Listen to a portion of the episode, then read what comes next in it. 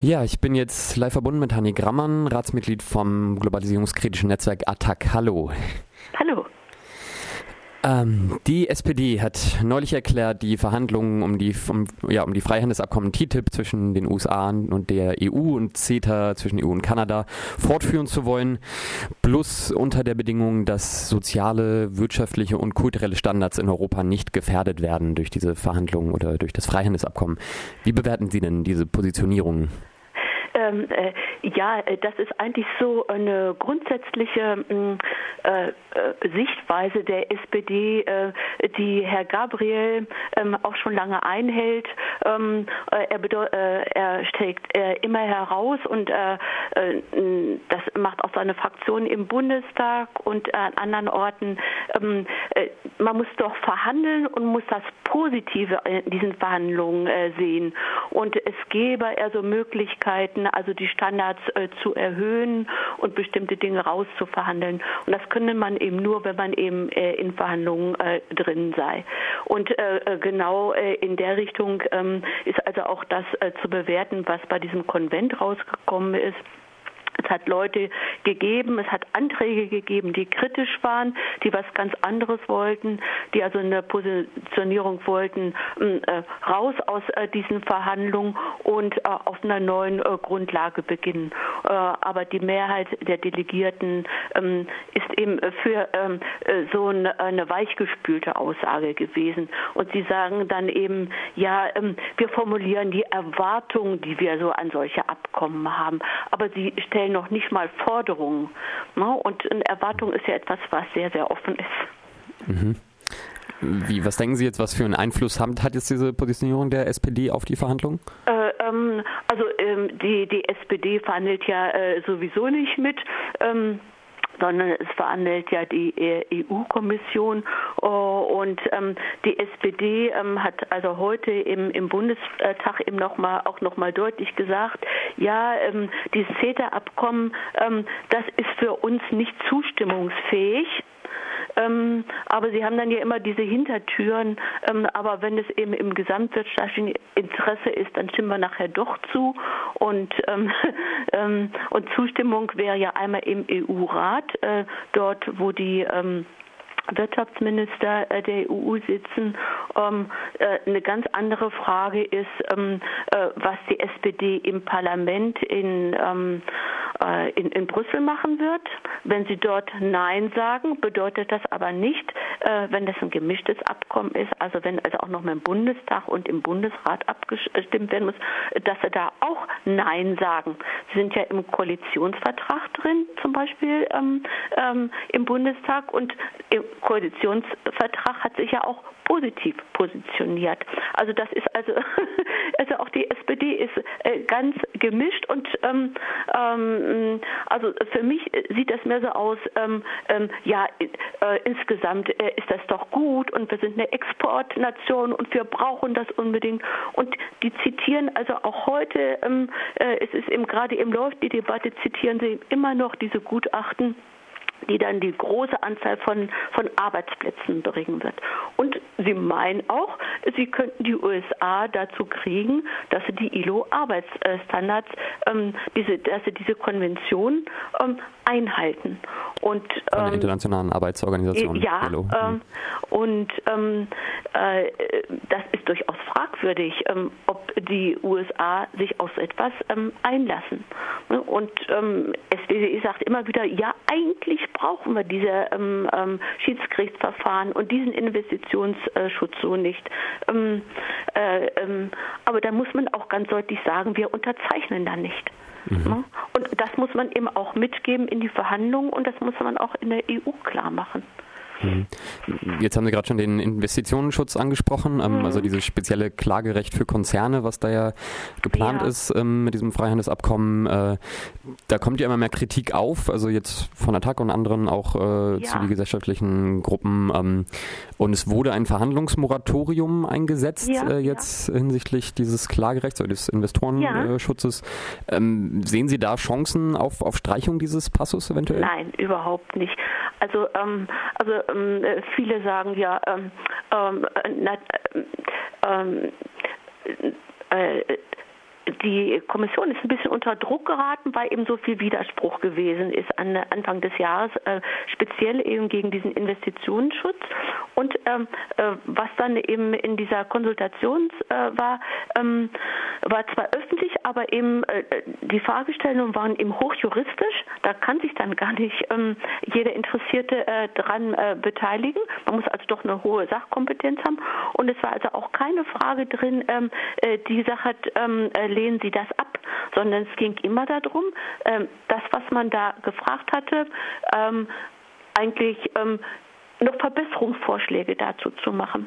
Und ähm, es sind ja ganz, ganz viele Interventionen gemacht worden, über 150.000. Und da war ja die Gucht auch ziemlich empört, weil er ähm, dass da so viele Antworten gekommen sind und man will das bis Ende des Jahres auswerten.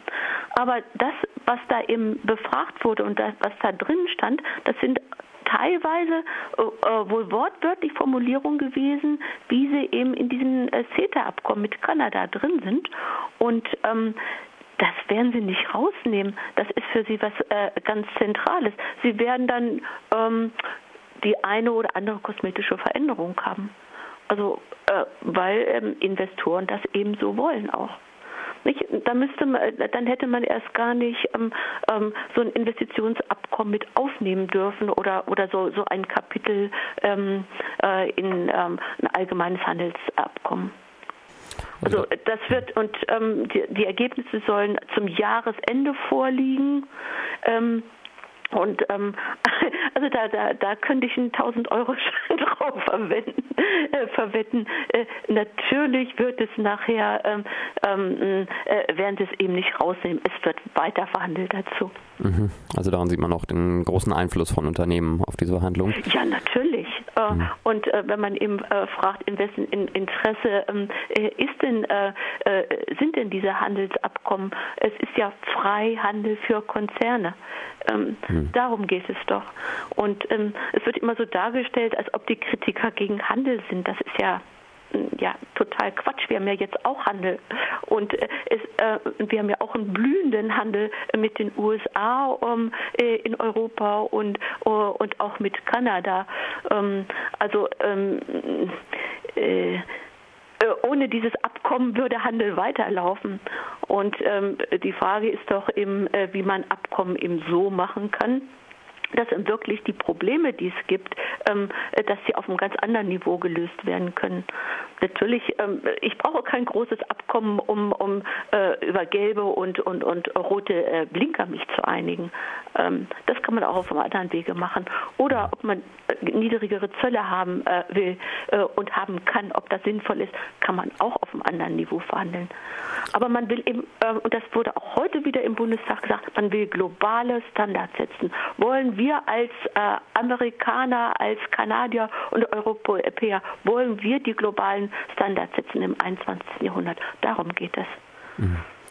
Die Verhandlungen wurden ja bisher auch äh, geheim gehalten, mhm. so, so gut es ging sozusagen. Ähm, und jetzt kommt es immer mehr an die Öffentlichkeit, eben jetzt auch zum Beispiel mit der Positionierung der SPD, die auch mehr transparent fordert. Ähm, ist denn jetzt so unter diesen Entwicklungen, sind diese Verhandlungen noch wirklich so geheim zu halten wie bisher? Äh, das kommt eben darauf an, wie viel Whistleblower äh, äh, man, äh, man findet. Also ähm, ähm, ich meine, offiziell hat ja die EU ähm, die Mandate gar nicht veröffentlicht. Das sind immer wieder, also so, es ist, ist durchgesickert. Das sind eben Leute, die dafür gesorgt haben, dass es in die Öffentlichkeit gekommen. Aber sie haben obwohl es so in der Öffentlichkeit gekommen ist, haben sie nie gesagt, na gut, stellen wir es auch auf unserer Seite noch nicht mal das.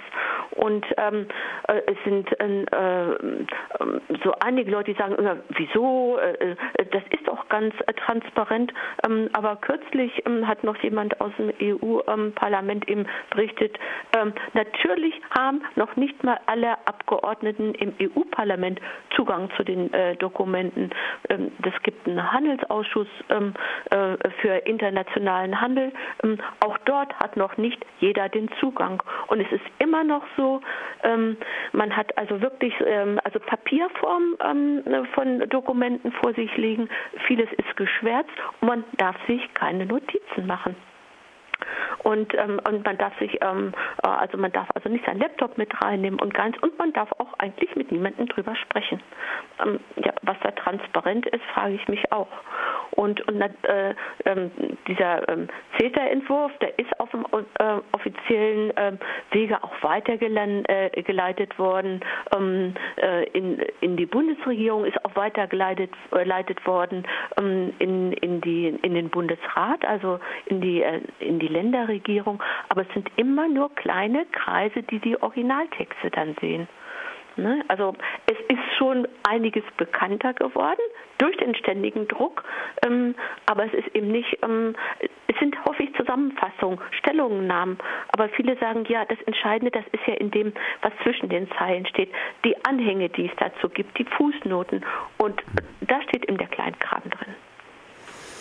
Was tut denn Attac jetzt, um, um das Abkommen zu stoppen? Also ist es ja, ein Aktionstag ja. geplant am 11. Oktober? Äh, äh, am, am 11. Äh, Oktober äh, ist dieser Aktionstag einmal ähm, und ähm, der ist ja äh, europaweit und das ist uns auch außerordentlich wichtig, ähm, dass wir als ähm, Bürger in der Europäischen ähm, Union ganz deutlich machen, solche Verhandels äh, solche Handelsverträge wollen wir nicht. Handel muss anders gemacht Handel kann man auch anders machen.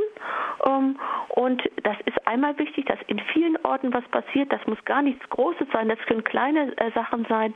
Ähm, da gibt es ja ähm, bei ATTAC und auch bei anderen Organisationen gibt es entsprechende Internetseiten, wo man sich auch Anregungen holen kann. Was ganz wichtig ist, diese europäische Bürgerinitiative, die ist ja zurückgewiesen worden äh, von der äh, Europäischen Kommission. Und wir wollen also eine selbstorganisierte Unterschriftenaktion machen, europaweit, um eben auch Millionen Unterschriften zusammenzukriegen und dann dem Europäischen äh, ähm, Parlament zu sagen, wenn ihr ratifizieren sollt, bedenkt, was äh, die äh, Bürger sagen und ratifiziert die Abkommen nicht. Das sind also so die ganz wichtigen Dinge. Und es eben immer weiter in die Öffentlichkeit tragen. Mm, ähm, und ähm, dass die Leute eben auch ähm, entscheiden können, äh, was wollen sie und äh, dass sie nicht nur immer auf diese Beruhigungspillen der Verhandler hereinfallen.